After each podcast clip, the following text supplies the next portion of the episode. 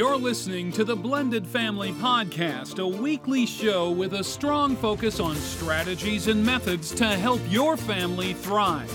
Blended families face many difficulties and challenges, which can sometimes drive families apart. The goal of this podcast is to help your blended family grow together through these challenges to create the peaceful and loving home you desire. Here is your host, Melissa. Hello, you're joining me for episode 238 of the Blended Family Podcast. And today, as promised, I've got a great guest for you, which is going to be Jen Lumanlan.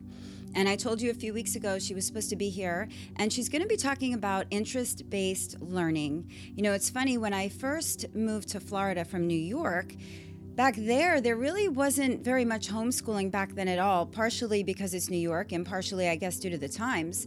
But I had not really ever known anybody growing up that was homeschooled. And then when I got to Florida, I saw that there were so many more families that were doing it. And I really don't have an opinion about it either way. I can be honest with you and tell you that had I had it to do all over again, I don't know. Maybe I would have done some things differently. My kids always went to public school, and that was always right for us based on the times. And now, you know, there are so many things changing right now.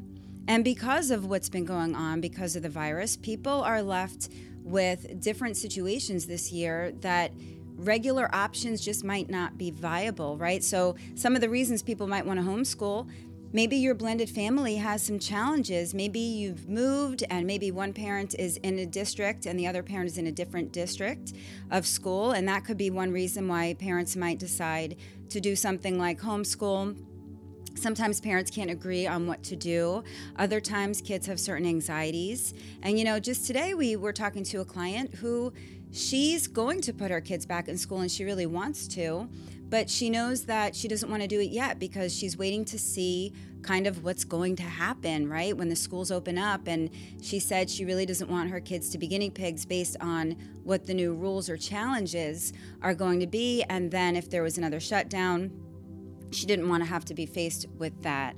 And then other parents, of course, are some are working from home and they find that they just might want a different solution. And so, whatever your family is going through, I want you to listen to this episode today and see maybe it's something unique and different that you haven't heard before. And again, I'm not telling anybody what to do. You know, we just heard from Dr. Carol Lieberman a few weeks ago, and she says the kids, and she's a psychiatrist, and she says, you know, the kids have to get back to school.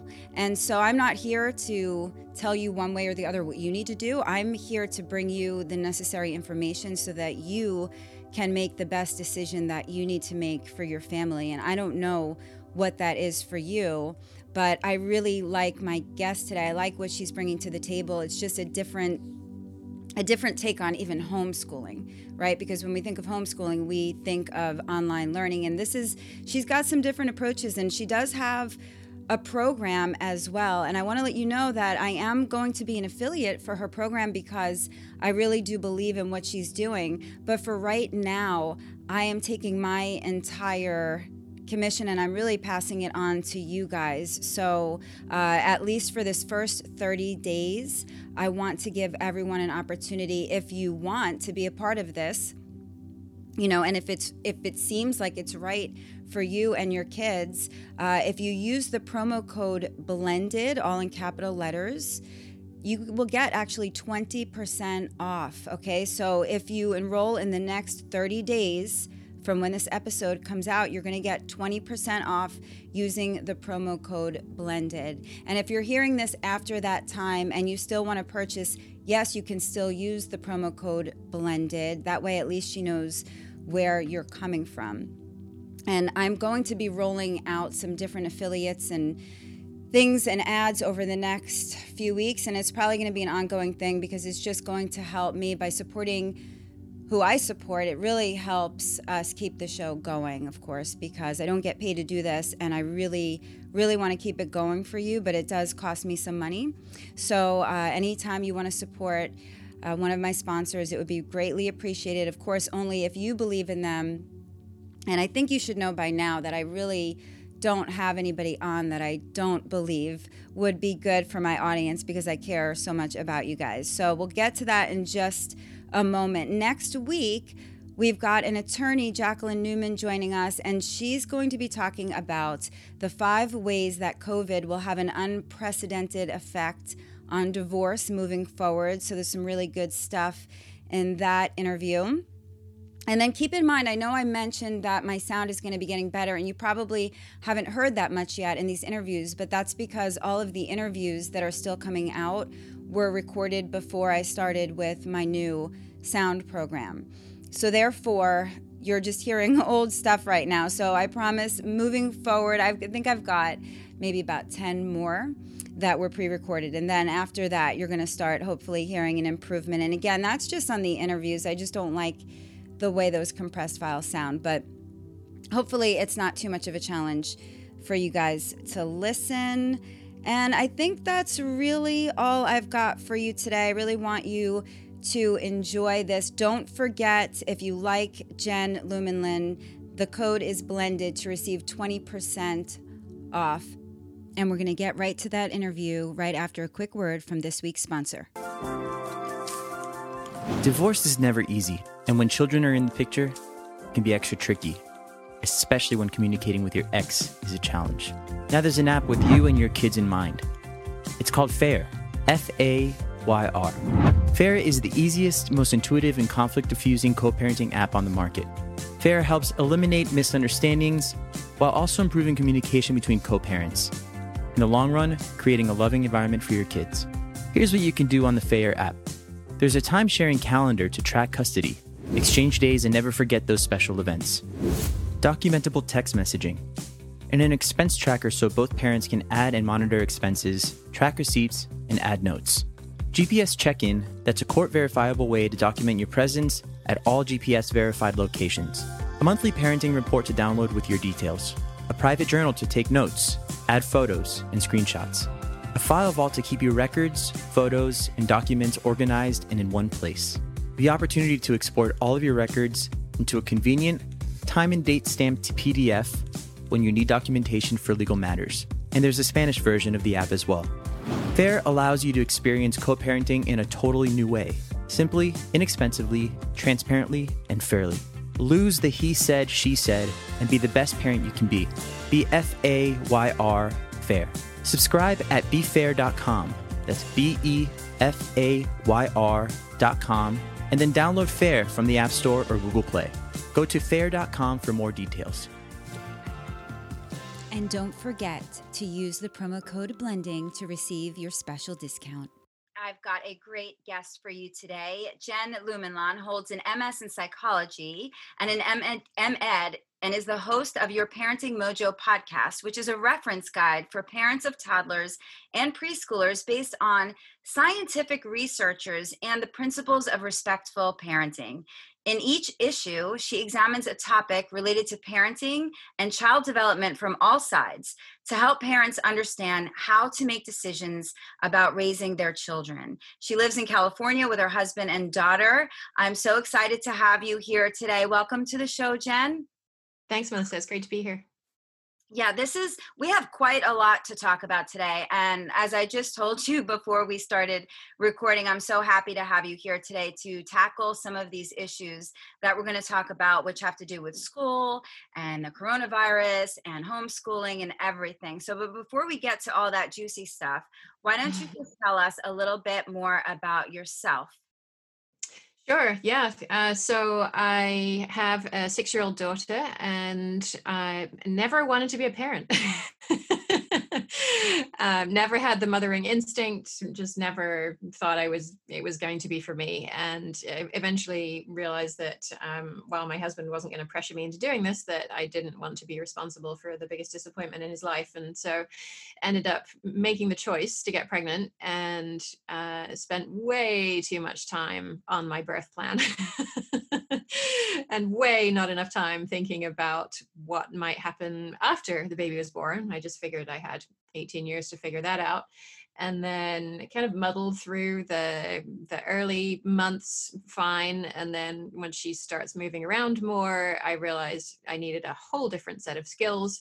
I had no idea where to look and i'm seeing sort of scientific research that comes through baby center saying i know five ways to see if your child has a developmental disability and stuff like that and and it would link to one research article and you would have no way of knowing whether that research article was completely out, out of left field or was kind of represented the body of research on a topic and i just thought okay i need more information than this.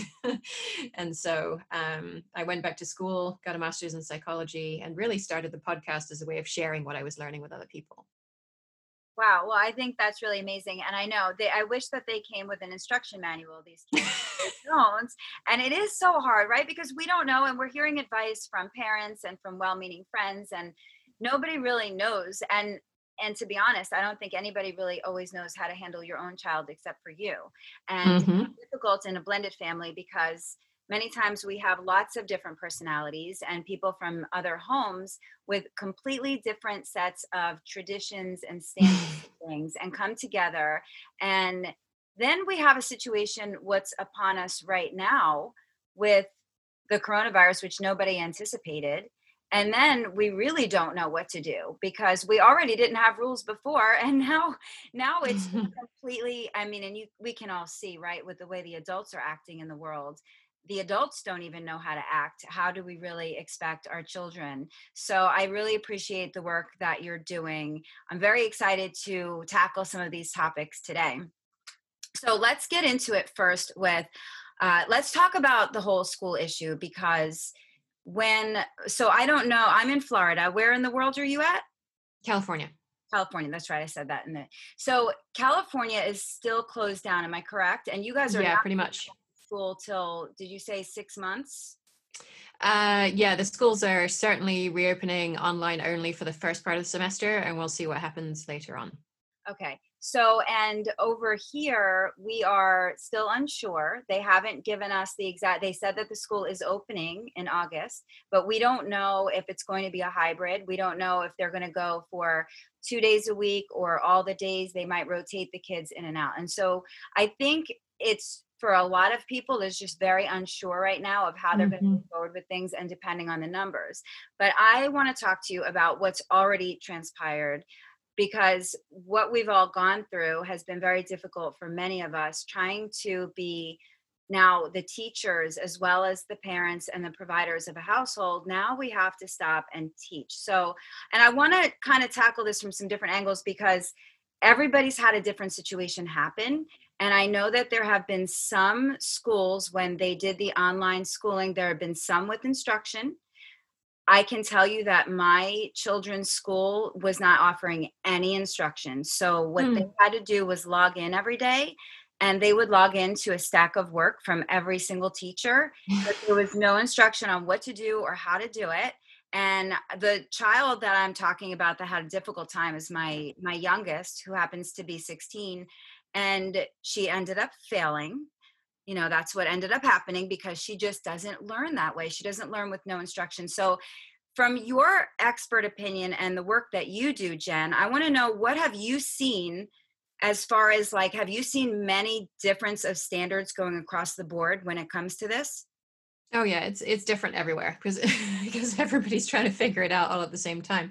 I'm actually surprised to hear about your your experience. I had heard that Florida had invested in online learning a few years ago and was actually selling its online learning model to other states. So I'm I'm surprised they don't have it rolled out entirely within Florida yet. Yeah, well, I guess for the online people, maybe they had it better, but for the teachers that were used to going in every day, none of them had been trained on it. Right. So it was just a lot of confusion for everybody. And so I want to kind of talk about the children and how this has affected them. We'll talk about the parents a little bit later on. But from, and I don't care what the curriculum might have been where your students go to school, in general, it is very difficult because you're taking these students that are used to being in a public setting where they're having their friends and their normal structure and routine that kids need. And now they've got everything all over the place. And so let's talk first about the difficulty of learning when there is no instruction or, I guess, no accountability. So, can you speak to that a little bit? Mm-hmm, yeah. So, I mean, ultimately, the underlying issue here is that when we uh, when we have children in schools and we're teaching them based on a curriculum that somebody in a classroom, eh, sorry, in a in a conference room somewhere five years ago decided, you know, this is the thing that all children should learn, and and we standardize it across um, all the children in a state or even the country if you're if you're looking at common core um, you're you're basically setting up a learning environment in which the students aren't interested in what they're learning. Um, because if we think about how you learn how i learn how we all learn we we all learn best when we're learning something that we're interested in so, um, so maybe when you started podcasting, you um, you didn't know how to run the software. You did some research online. You you learned just the amount that you needed to know to be able to start your podcast. You maybe started it and you learned a little bit about editing, and you ran into a roadblock, and you thought, oh, I need to know more about editing. Let me go and look up this thing that I'm struggling with. I need to know how to to delete in a certain way. You, so you search deleting, and no, that's not the kind of deleting I want. I only wanted to do this part, and then okay, oh, that's the piece I want, and then you you apply that to your uh, to what you're learning. And so we we all learn best when the thing that we are learning is directly relevant and applicable to something in our lives. And curriculum based learning takes that away and says it doesn't matter what you're interested in uh, we're going to teach you the things you need to know. And that works okay in schools um, because the structure is there. The teacher is there to keep everybody on track, and the students are there. And if everybody else is doing it too, and you're all kind of moving through the same stuff at the same time, then that just kind of keeps the whole thing moving forward. I mean, you see it as early as preschool, where um, you know on the first day everybody comes in, there's no rhythm, there's no routine, and within a week or two, all the kids are napping on schedule. no matter what nap schedule they came in with, the teachers at the end of that couple of weeks, they have them all napping on the same schedule. And so when we remove that, when we take the children out of that environment and we take all that structure away, we take all the peer pressure away, then guess who's left? The parents left. the parent suddenly has to be the one that provides that structure and provides that sort of enforcement to make learning happen that previously we hadn't been responsible for. And so that's the reason why we're having a hard time in the first place because we're realizing, oh yeah, children actually aren't interested in learning this stuff, but but we're telling them they have to learn it anyway. And because the structures that used to be there to support them in moving through this process anyway are no longer here, I the parent now have to step in and do that instead. Wow, yeah and it's so i have to just tell you really quick a, a, short story about my son because when he was in school he hated school and he used to always say i'm just not interested in learning mm-hmm. about this stuff and so we used to get very discouraged but i tell you what he's 21 now and he actually sits in his room and he studies things that he wants to study so like he'll study about archaeology or indigenous cultures things that he actually likes and he gets so much more out of it. So it's just so interesting what you just said and i i noticed it with a lot of my kids they all ha- tell me the same thing like mom i'm not when am i ever going to need some of these things in my life?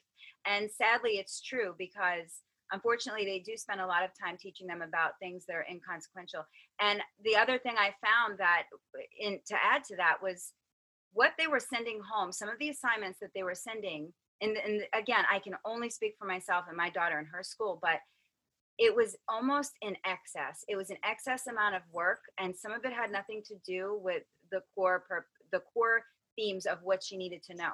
And so at that point we got very frustrated and we said are they just sending busy work? Because she actually had more work than when she had when she was present in school even with her homework so yeah. we found that very surprising. But again, she may have had, eh, you know, her experience was through her own lens uh, and her own perception. And I have to be honest, not everybody had as difficult a time. But it's like you said, not everybody learns the same way. So I know yeah. there, and I, th- I, think just to speak to what you were you were saying, I, I think I mean everybody was scrambling in the spring semester, right?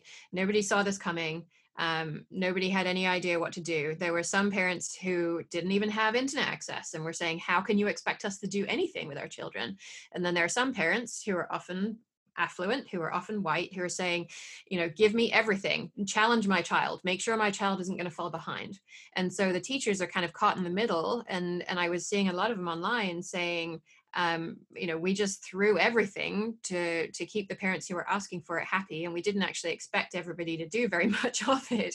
And so parents i think really felt caught in the middle of this. You know some parents felt as though there was way too much work coming home and other parents felt as though there was nothing there and no support at all. And and i think what teachers are hoping is that they're able they've been able over the summer to spend some time putting some different and hopefully better structures in place so that next semester maybe doesn't look like the, the spring semester did yeah, yeah. Now that everybody's kind of prepared and they know what to expect. And so, what would be your recommendation if you do have a child that's at home learning? And we know that parents work, and many of them, uh, by the way, we have a cleaning business as well. And so, we're in and out of homes. And I see how many parents are trying to work from home right now while the kids mm-hmm. are running around the house and we're cleaning and the vacuum's running. And so I know it is so hard for so many parents right now. So, how because parents have to work and we have to pay attention to the things that we do so we can keep the roof over the head mm-hmm. how can we keep kids to stay on task and motivate them without us needing to feel like we have to be on top of them all day because they just won't do it are you're getting into the money question now aren't you um, so i think there's uh, it really depends uh, by age um, because no no single strategy is going to be appropriate for all ages and, and, most of the people who follow my work have children who are a, a bit younger and um, and so what we're finding there is that when, when you think about it the actual amount of time that children spend uh, learning in school in basically throughout elementary school I mean, okay, let, us try this as a quiz. How, how, much time do you think the, the, the child, average child spends learning in elementary school in a day? I'm going to say not a lot because I'm assuming we've got recess, we've got circle times, we've got the hallways, we've got activity time. So I'm going to say maybe two hours a day. Uh, cut it in half. really? An hour? Yeah yeah by by the time you cut out yes all of that stuff i mean even all the stuff that happens on an annual basis the school play the the two weeks of rehearsal that goes into the school play the last day of school where nobody does anything you know the handing out letters and stuff to go home at the end of the day getting settled after coming in from recess and lunch getting ready to go out to recess and lunch um, the random time spent daydreaming because nobody can focus for for an entire hour at a time. And when you when you whittle all that stuff down you're looking at about an hour a day. So uh, in a way this represents an enormous opportunity for parents of younger children to say we don't actually have to do very much to be doing the same amount of work as my child would be doing in school. And so i think that can that can take an enormous amount of pressure off parents um, and on the other side of that, it creates a different kind of problem because now the parents are saying, okay, well, I, I can find an hour in a day to support my child's learning. What are they going to do the rest of the time? and so um, there's some really useful tools that you can use when you work with younger children. Um, it, it's called Understanding Your Child's Schema. It's spelled S C H E M A. And a schema is a pattern of repeated behavior. And um, I'll send you a link to a blog post that I have on this topic, and it helps parents to understand what kind of schema their child is in at the moment. And I think what parents were doing at the beginning of the pandemic was there were all these lists of 100 things to do with your child to keep your child busy, or you know, not to do with your child, but just to keep your child busy. And parents are thinking, okay, I've got 100 things, I'm going to be all right.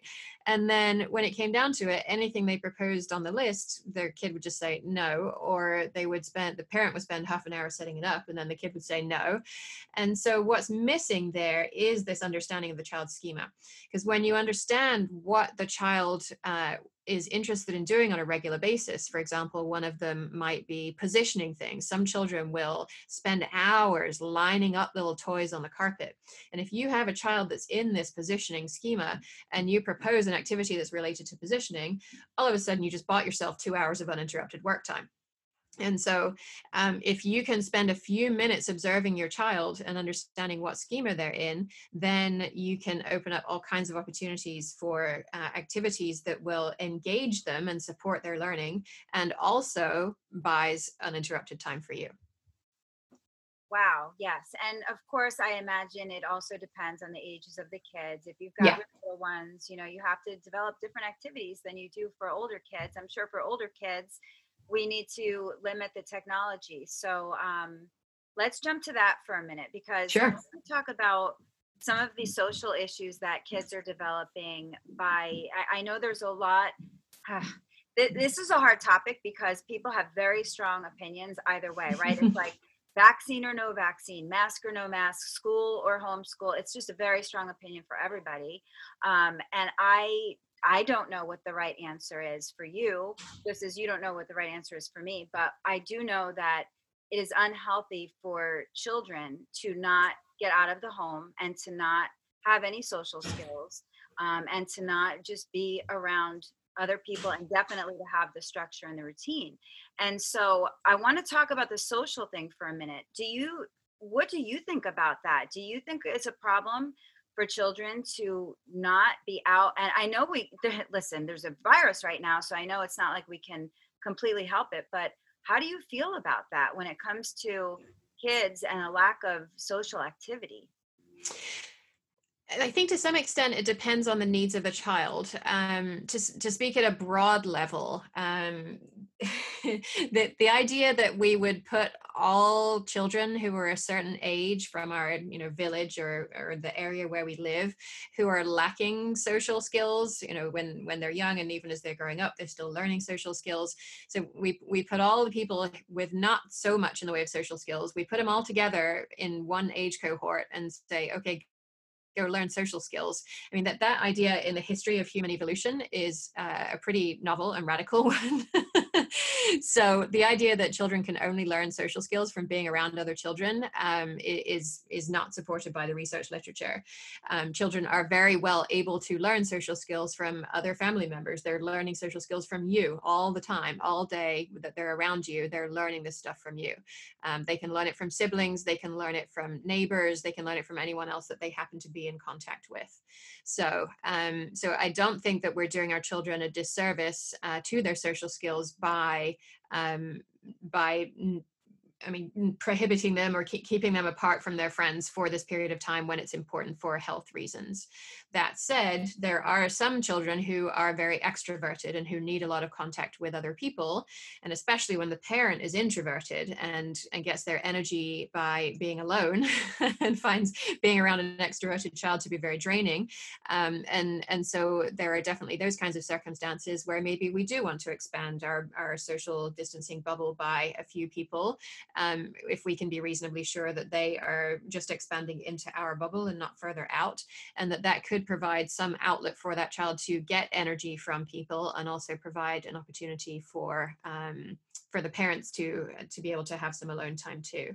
So that's that's kind of what the research says on the social skills side, and I'm happy to speak to the technology aspect of what as well if you'd like. Uh, yeah, we'll get to that in just a minute. I just okay. want to say one more thing about uh, because there is a flip side to that. There is mm-hmm. a flip side to having the kids home that I've noticed in my own family. I've noticed that anxiety has gone down actually mm-hmm. uh, by them being home. And that has a lot to do with it's just a hard time to be a teenager right now. So I'm, I'm speaking of teenagers, not of the young ones, but a lot of teenagers, it's sometimes it's difficult going to school. It puts a lot of pressure on them. They feel a lot of anxiety around it. So there is that. I have noticed that that's gone down. And um, also, I feel that kids get into sometimes a little bit less trouble when they are not so much around their peer group, depending on who their peer group is. Some kids choose wonderful friends, and some kids don't always choose the best friends. And so, but we all know that peer group has a large influence on the children. And I found that separating the kids from that for even even for just a short period of time, like it was that month, that you know or two months it was really very beneficial i felt. And they still have their technology so they're still able to contact their friends through social media and the things that they do. But i just wanted to mention that you know it does go both ways and i have noticed an improvement in some of those issues. But go ahead and speak about the technology piece. Well, I, I, mean, before we get to that, just to piggyback off what you just said, um, it it uh, speaks to a, a, amazing book by Gordon Neufeld and Gabor Mate called uh, Hold On to Your Kids. And I'll send you a link to it so you can put it in your show notes. It's basically the idea that um, I mean, building on what I said about how uh, children can learn social skills from adults, their their book is basically the premise that we want our children to learn social skills from us, and that by having us be one of the primary influences on their lives in this period, uh, that can have enormous benefits for them. And I think that that's what you're seeing in some ways in that reduction of anxiety is that you are becoming a greater influence over them than than their peers are right now. Um, that's not to say that uh, some children aren't experiencing more anxiety in this period, particularly when home life is unstable or um, they don't have access to the tools they need for learning, or if the parent is experiencing a lot of anxiety, that can make it very difficult for the children who pick up on that. Um, so, so there are definitely cases where uh, some parents are seeing anxiety levels increase, but yeah, it's it's definitely not universal, and and some parents definitely are seeing it decrease as well. Yeah, and I think there's more parents that are able to spend some more time at home now. I know me, for instance, uh, we had a whole month at home with the kids that I never get. We work normally from morning till I go to bed. We hardly ever really have downtime or family time or dinner time with the family. And so we took advantage of that. And I know that a lot of other parents are. And as frustrating and difficult as it is to maybe not have a break, it's also very rewarding because somewhere along the line we did break away from the traditional family unit and started to just have two chaotic lifestyles to really we i mean we broke away from all of it from family dinners. Um, it's the whole school setting has gotten to be um, like you said they're just so wrapped up in their peer group and everything else they're just not getting influence at home. So i love that you said that so mm-hmm. go ahead and let's talk about mm-hmm. technology and its effect. And also, what I'd like you to speak on too is um, how, because I know when you said there's too much time in their hands, what are they going to do with it? Most kids do just turn to the technology. That's that's their go-to that's what they like that's almost all they want to do these days and again speaking of the older kids if you have young elementary school kids you might be dealing with tablet time uh, as opposed to cell phone time but you're still dealing with technology issues and tell me what you think about that. And also, it's difficult because sometimes that's the only way to get that time that we need. So, talk about that mm-hmm. a little bit. Yeah, so you're right that um, e- even the research on this is is sort of difficult, and and extrapolating that into policies that will work for individual families is difficult, and so it's difficult to make any blanket statements. Um, starting from the very youngest ages, you know, we know that the Academy, American Academy of Pediatrics recommends no screen time for children under 18 months. It used to be two years, but they were realizing parents weren't doing it. So, you know, may as well just do what parents are doing.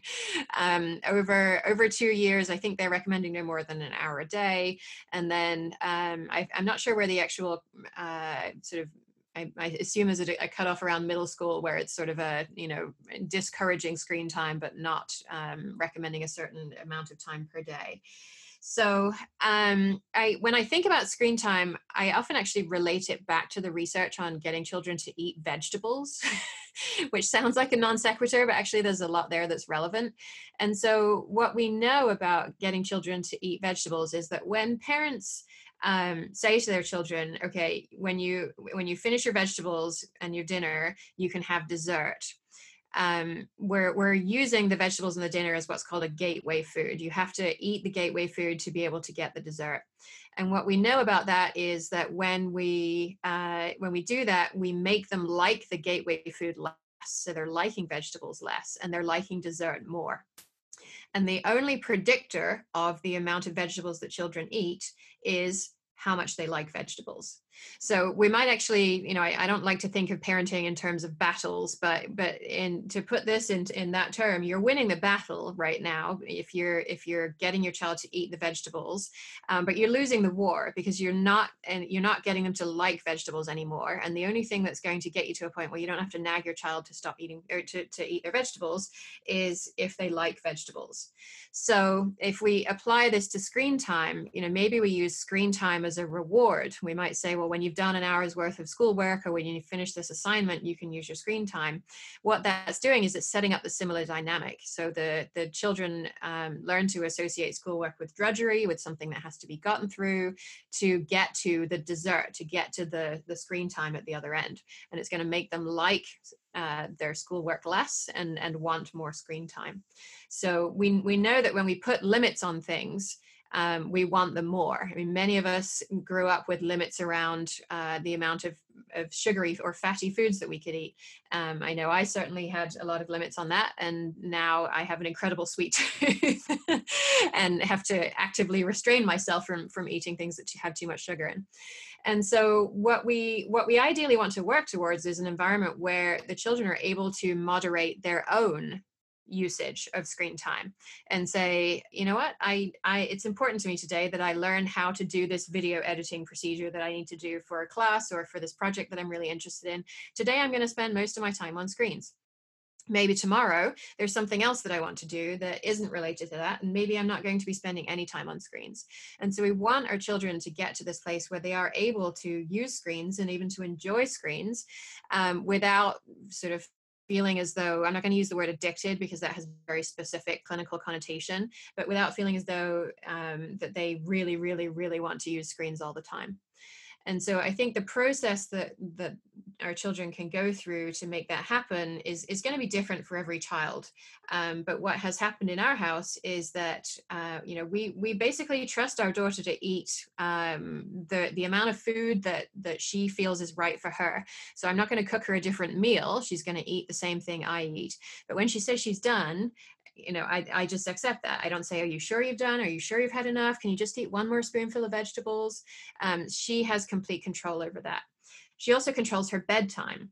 So we do a bedtime routine at a certain time at eight o'clock. And after that, if she's not tired, she's welcome to stay up for as long as she likes. And she's she announces to us when she is ready for bed. And she's been doing that since she was about three or three and a half. And so we decided the next stage was to allow her some control over her uh, her her screen media, um, and in part that was to keep my sanity because I was sick and tired of being the gatekeeper, of being the oh can I watch another hour of this or can I do that? Um, I just didn't want to be in that position. And since she was already uh, controlling these other aspects of her life, we decided okay we're going to give this a shot. We're going to give it a month and you may watch as much screen time as you want to watch in that month. And by the end of the month what we're hoping and we actually we had this conversation with her we said we're hoping that by the end of the month you're going to be spending some time watching screens and we're glad you enjoy that and you're also going to be doing other things as well and so we're one week into this experiment, and she has watched uh, TV or played video games for, I would say, the vast majority of her waking hours. Um, I mean, from from the time she gets up to dinner time, and then we cut it off after that. And just today, um, uh, seven days in, after lunch, she went outside and started playing in the garden and I thought, ah, something's shifting here. And so um, what we're doing is we're we're turning into something that I don't have to be that gatekeeper for anymore. And she because she knows that she can have it when she wants it. It's not a gateway food. Um, it, it's always there for her when she needs it. And now she can say, okay, I can relax about this now. I can watch it when I want to. Right now, I want to go in the garden and play, so I'm going to do that instead. I really, really love that method. I it's too late for me, but I wish that I knew that a long time ago because I probably would have saved myself a lot of aggravation. It's possible. It's possible. every, we all know right from wrong. Most of us, I should say, we all know right from wrong, and so it's really nice that you um, are letting your daughter try to learn those things for herself because the only way we really learn the right thing is by doing the wrong thing and learning that it doesn't make us feel good and then we shift and instead of being told that you have to shift she's actually learning this on her own and yeah. that's amazing and i really wish like where were you 10 years ago? Well i didn't have a kid and i wouldn't have been in a position to tell you anything about it. Well that all of everything that you said was so so valuable and i hope the listeners got a lot out of that as far as um, you know how to help your children through this process but we're not done yet. I, I want to talk about a few more things with you because as we are ramping up to open up the schools again and some people are very unsure they don't know do i really want to send my child back to school? because maybe they were experiencing some of those better shifts of having a child with the less anxiety and maybe they were doing really well in their work and maybe got off to a great pace because they didn't have all the distraction. Then I have other parents that are like, I got to get these kids out of the house. I'm going to lose my mind. And for and for many reasons, right? They're working, they're trying to do things. So it's a divide. So how do you have any tips like to really help us decide what is the right thing for our child? Like, I mean, I guess we should go based on the child's performance, but what what can you speak on to that? How to help us maybe make a decision? It's a very difficult decision actually for many of us. Yeah yeah and there's so many individual factors to weigh that um it's really really hard again to make any kind of blanket recommendations. Um, i know a lot of parents are considering homeschooling for the first time and uh, in, a, in a way that i mean this the conversation on homeschooling has completely changed in the last six months. Um, this time last year homeschooling was mostly something that kind of weird people did. It wasn't something that an, a normal parent would consider doing. And and just in in the last six months that has completely shifted and all of a sudden um, the a, a large proportion of parents are thinking about homeschooling for the first time. And so, uh, if you are seeing that um, that your what the the learning systems that your school district is putting in place for the autumn semester if these have been announced yet are similar to the ones that you experienced in the spring semester and you're already knowing that those didn't work for your child and are not going to work for your child again then you may decide that taking your child out of the school system is going to be the best decision for your child in this period and so I actually have a, a course to help parents figure that out, that decision. Um, is homeschooling the right decision for our family? And it walks you through all the different aspects of it. And, you know, we, we, we skimmed sort of lightly over the issue of curriculum and it's possible to buy a curriculum that you can implement at home. And of course, then you find yourself in exactly the same position as you were in in the spring um, when you are the enforcer of making sure that curriculum gets followed. And okay, if we're not going to do that, what are we going going to do and and the alternatives of interest-led learning and unschooling which are terms your your listeners may have heard in the last few months that they hadn't heard previously. Um, so that that's one potential approach is to say okay well um, we're, we're going to pull our child out of the school system Another kind of hybrid approach is to form uh, what's been called over, I mean, basically just the last week uh, when we're recording this, it is probably going to be a month or so uh, old by the time you release this episode, but the idea of pandemic pods. And so this really exploded on Facebook uh, basically last weekend. And then uh, I've seen a lot of news articles that are picking up on it as well. And the idea of a pandemic pod is um, to work in some way that's probably between homeschooling and uh, only working with the school district on whatever they're planning. So if they're doing two days a week in school, then your child will go to school for those two days a week. So um, for, for very young children, it may be something as simple as a nanny share. For older children who are of school age, there might be a tutor or a teacher or some other person involved who you're going to bring on and pay to support your children's learning. Could be um, making sure your child stays focused on the Zoom calls and the curriculum based work that's being set by your district. Or it could be saying, we're still going to stay enrolled in school for a variety of reasons, maybe related to social justice and making sure the child, the, the school gets funding, um, or we just want to make sure our place is still there next year. Um, but we're going to kind of go our own path here. We're going to chart our own course, and um, and we're forming this this small pod of children, uh, and we're going to have have this be our social distancing bubble, and uh, and this is how we're going to support our children's learning. And I actually have a course as well to help parents to see okay what what is a pandemic pod? How could it possibly work? How do we find other families? How do we identify somebody who can help support us? Um, what are the myriad of social justice considerations associated with this? And how do we move forward with this idea if it is something that can work with us?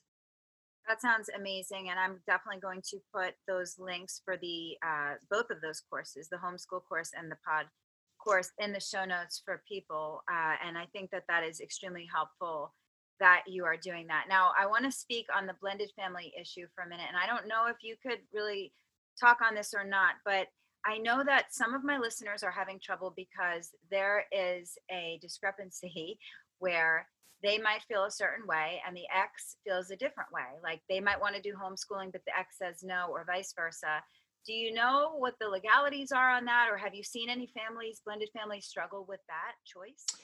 Yeah i definitely have seen blended families struggle with that um, i also also host a membership for parents who are um, who have decided that interest-led learning and unschooling for, is for them and for their child and they want to support their children in that journey but they kind of get stuck on the actual implementing of it. They need more support themselves and i definitely have parents in that membership who are struggling with it and i think that there are a variety of ways that it can go um, on an ideal basis you might talk with your ex about um, what you've learned about how children learn and and i can certainly point to resources on that. Um, I, I, actually wrote a master's thesis on on the process that children's brains go through when they learn and, and how interest-led learning supports that process the best. Um, and so maybe they might be willing to say okay um, I, i'm on board with this and yes we're we're gonna we're gonna follow interest led learning, and that's going to be the way that we do it. Um, I've also seen families where uh, the non-custodial parent is really not on board with this um, and and would prefer the child to be in school and it's possible that you won't be able to come to an agreement and i've definitely heard of cases where um, the because being out of school and unschooling and homeschooling is is a very different non-traditional way of learning that the uh, the judge will say hey you know the way that my parents put me through school was the wrong way to to do that. And the expert on interest-led learning will say well this is a different way of doing it. And the judge will say well my parents weren't wrong and and so school isn't wrong and so the child has to go to school. Um, so there's there's definitely been uh, that that sort of scenario happen as well. And i think a middle ground that often ends up happening is that uh, the non-custodial parent just wants to be sure that the child is making adequate progress and and what that means to somebody who's homeschooling and maybe unschooling and so not following a curriculum can be very different from what it means to somebody who is going through school. You know unschooled children tend to go very deep on a topic and learn a lot about it and they don't get that sort of peanut butter spread of uh, of a quarter inch deep of, of many different topics. Um, but if we can maybe do a standardized test or submit a portfolio to a teacher and show that uh, adequate learning has taken place place, then the um, the parent who is is not on board with the homeschooling or the unschooling may find that okay, that's enough as long as long as somebody or some mechanism outside of our family is saying that my child is making adequate progress, then I'm going to be okay with that. And what actually happens on a daily basis with the custodial parent is uh, is you know I'm I'm going to kind of say hands off on that as long as that evidence is there. Yeah, that's interesting. I know it's very well i will say this for the listeners if this sounds interesting to you at all i would definitely give this to your ex to to share to take a listen and then definitely go to jen's website where she's got tons and tons of information and courses on this to actually just because this isn't something where many people are like well i just think we should do this. This is jen backs it up with evidence and research. So this is not like just some basic i think you should do this. She has everything there for you and she even has help for you with whatever you decide to do. But it is a very hard decision. It is very much catered to the family and um, i i know for me i'm not even sure what i'm going to do because my daughter is she she used to want to do homeschool until she had to do homeschool and then she hated it.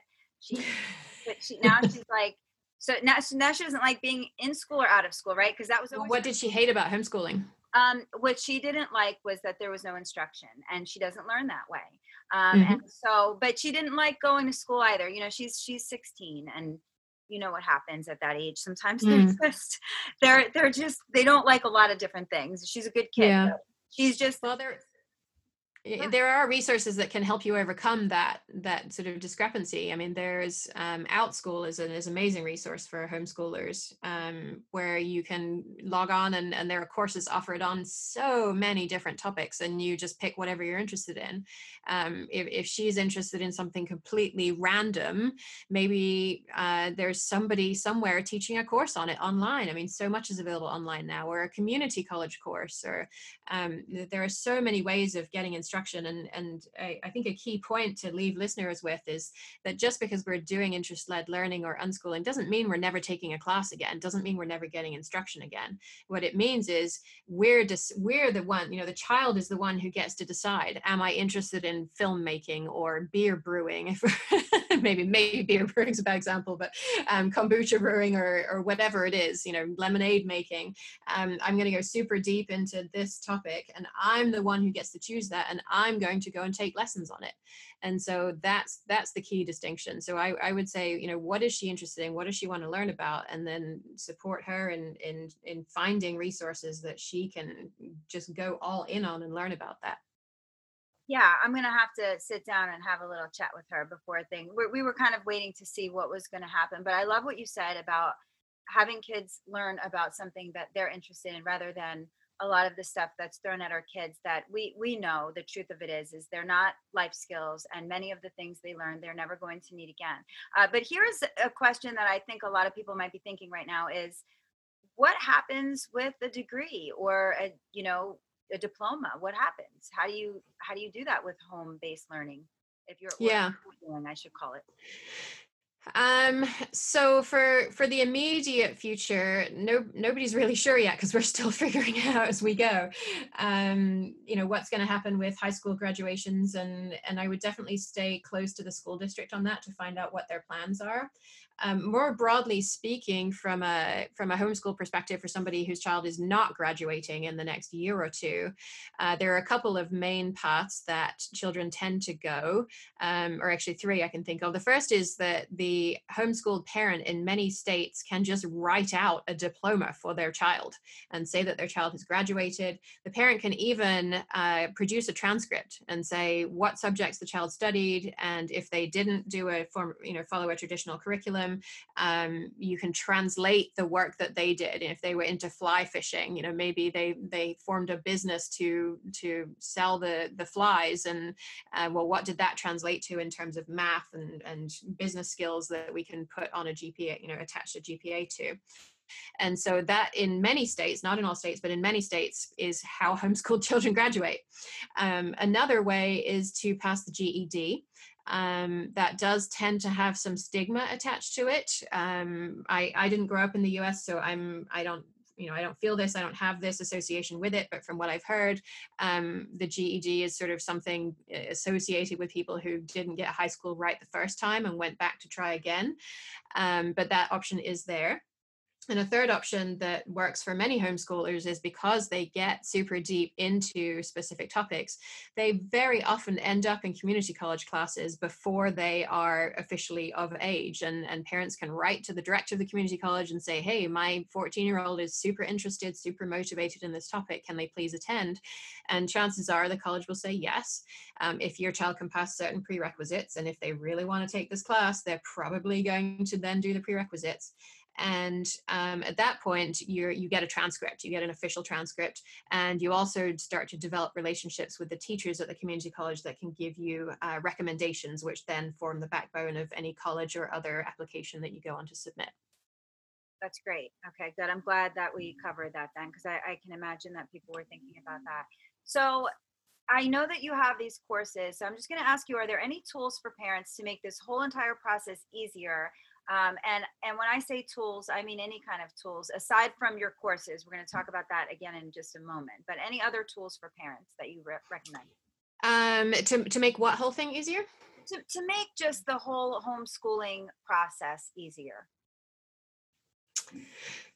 Um, I mean, I, I think the big, the biggest thing is probably not a tool, but is a mindset shift. That's really a, a radical mindset shift. I mean, because the vast majority of us, myself included, went through school, we are just i mean we, it's so baked into us the school mindset of wh- when we're supposed to be in school what school is supposed to look like. It's supposed to be hard. It's supposed to involve workbooks. You have to be sitting at a desk. Um, it has to be for a certain number of hours a day. And and overcoming those ideas about what learning needs to look like i think is is one of the hardest tasks of um, of shifting toward interest-led learning. But if we can do that, if we can see that that is one view of learning that may have worked for us, you know, I did pretty well in school. It worked well for me because I learned how to read a syllabus. I learned how to deliver what the teacher asked. I didn't learn as much about the actual subjects as I could have done um, because I was mostly focused on delivering what the teacher asked. But if we can make that shift, everything else gets easier because our children are motivated to learn things that are interested to them in, interesting to them. So you don't have to be the one standing over them saying you've got to do six hours of schoolwork today or you're not going to be able to get your screen time or whatever is the carrot and the stick that you're currently wielding to try and get your child to do this thing that they really don't want to do. So so that eh, eh, you're asking for things to make things easier. I, I, what i'm offering is something that is is actually kind of hard in the short term but it's something that's entirely in your head um, is shifting that perspective on what learning looks like and then after that the just a world of possibilities opens up I actually think that is a perfect answer. I love it very much. So we've certainly given parents a lot to think about today. And I want you to just quickly talk about your other offerings. I know, let's talk about your podcast first. Tell us about your podcast. Yeah, so the Your Parenting Mojo podcast is mostly geared towards listeners of younger children, um, probably up to the age of elementary school. And in each episode, I really do a deep dive on what the research literature says about a particular topic. So I'm not just telling you, oh, growth mindset is important, and here are five ways to get growth mindset. I'm saying, okay, is growth mindset really something we should even pay attention to? And it's gotten so much press, and it turns out the research base is not as solid as everybody makes it out to be and so in every episode we we take a topic like that and say okay what do we really need to know about this and how can we take that forward and make decisions about raising our children based on that? Okay that's wonderful. And you have so you have your the one course is the homeschool course to determine whether you think that is a right decision for you or not yeah, um, I actually actually have a couple different versions of it, um, and I can send you links to both of them. One is it, it was originally designed as a course called um, uh, your homeschooling mojo which was you know back back in the olden days when we used to take a year or two to think through this decision um, p- parents wanted all of the research all of the information you know to to be able to go to their partner and say let's have a conversation about this and and and a month later have a conversation with the in-laws and and really just stew on it for a while and make sure that we we're making the right decision. And so um, that one's still out there but what i realize now is that parents just parents i mean are making this decision in a weekend now and so they don't have time to wade through all this research they still want to know that the information is based on the research but they want to binge watch you know netflix style a bunch of videos in an evening or two and say okay i, I mean this is going to work for us for the next year and so that's what the confident homeschooler course really does is is to take that uh, that really big research based topic and turn it into something that parents can say okay I, I'm going to make this decision this weekend. That's great. And I think a lot of people would appreciate that because we do need to make a decision rather quickly. We don't have the time to really yeah. wait and think things out. Okay. And you I know you're you have a future project that you're working on right now on racism. We didn't really have time to get into a racism discussion today, but I'll give you a moment to just talk about that. Yeah. So, I mean, it's such an enormous topic and it pervades schools. I mean, the the way that schools are organized, every single aspect of what happens within a school is uh, organized for the success of white students. Uh, even though nobody's explicitly ever said this, um, it, that that is the case. It perpetuates white supremacy um, through the way that we uh, that we educate our children. And so, um, I'm I'm working on a new course to help parents understand, and even even people who aren't parents yet, uh, to say, okay, well, what is the social change we want to see in this world? What what do we envision for this world? And if parenting is one of the most powerful ways that we have to make that change, um, how can we shift the way that we interact with our children to um, to to bring about this social change that we want to see and so yeah that, that'll be coming down the pipe later this year great and you'll have to let us know when that is available and i strongly encourage the listeners to check out everything that jen has to offer. What is the best place for people to reach you yeah, everything flows through yourparentingmojo.com. So uh, the courses and, and everything else, all the information um, that you need about all the um, the how to decide if homeschooling is right for you to how to form pandemic pods and and uh, information about the new course when it's announced uh, will all through all flow through yourparentingmojo.com. Okay, perfect. And before we go, I definitely want you to just speak to my listeners for a minute and just give them some last advice, words of encouragement for them as they navigate these these waters of homeschooling and schooling and coronavirus and everything else that we face right now with our kids. Yeah, I, I think the thing that I try and keep in mind is that in a way it matters less what our children are learning right now from an academic perspective. A lot of things our children are learning is around what does it mean to be resilient? What does it mean to to really hope for something and to have that thing not work out um, what does it mean to feel anxious about something? And what are the tools that we have within our own bodies and and with talking with other people and working with other people to help us manage those feelings of anxiety and, and other things that may be going on in our bodies and in our minds? Um, and that the real crucial learning that's happening in this enormous period of uncertainty is how, how to do that how to have this emotional growth that's going to stand our children in good stead for the rest of their lives.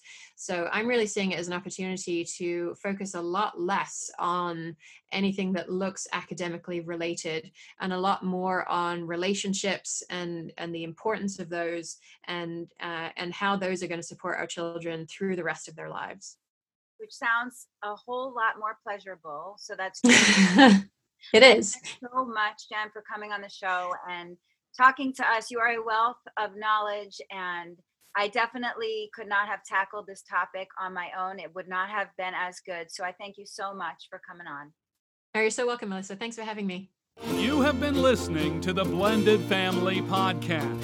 For more information, please visit the website at blendedfamilypodcast.com. Remember, to create the peaceful home you desire, all you need is love.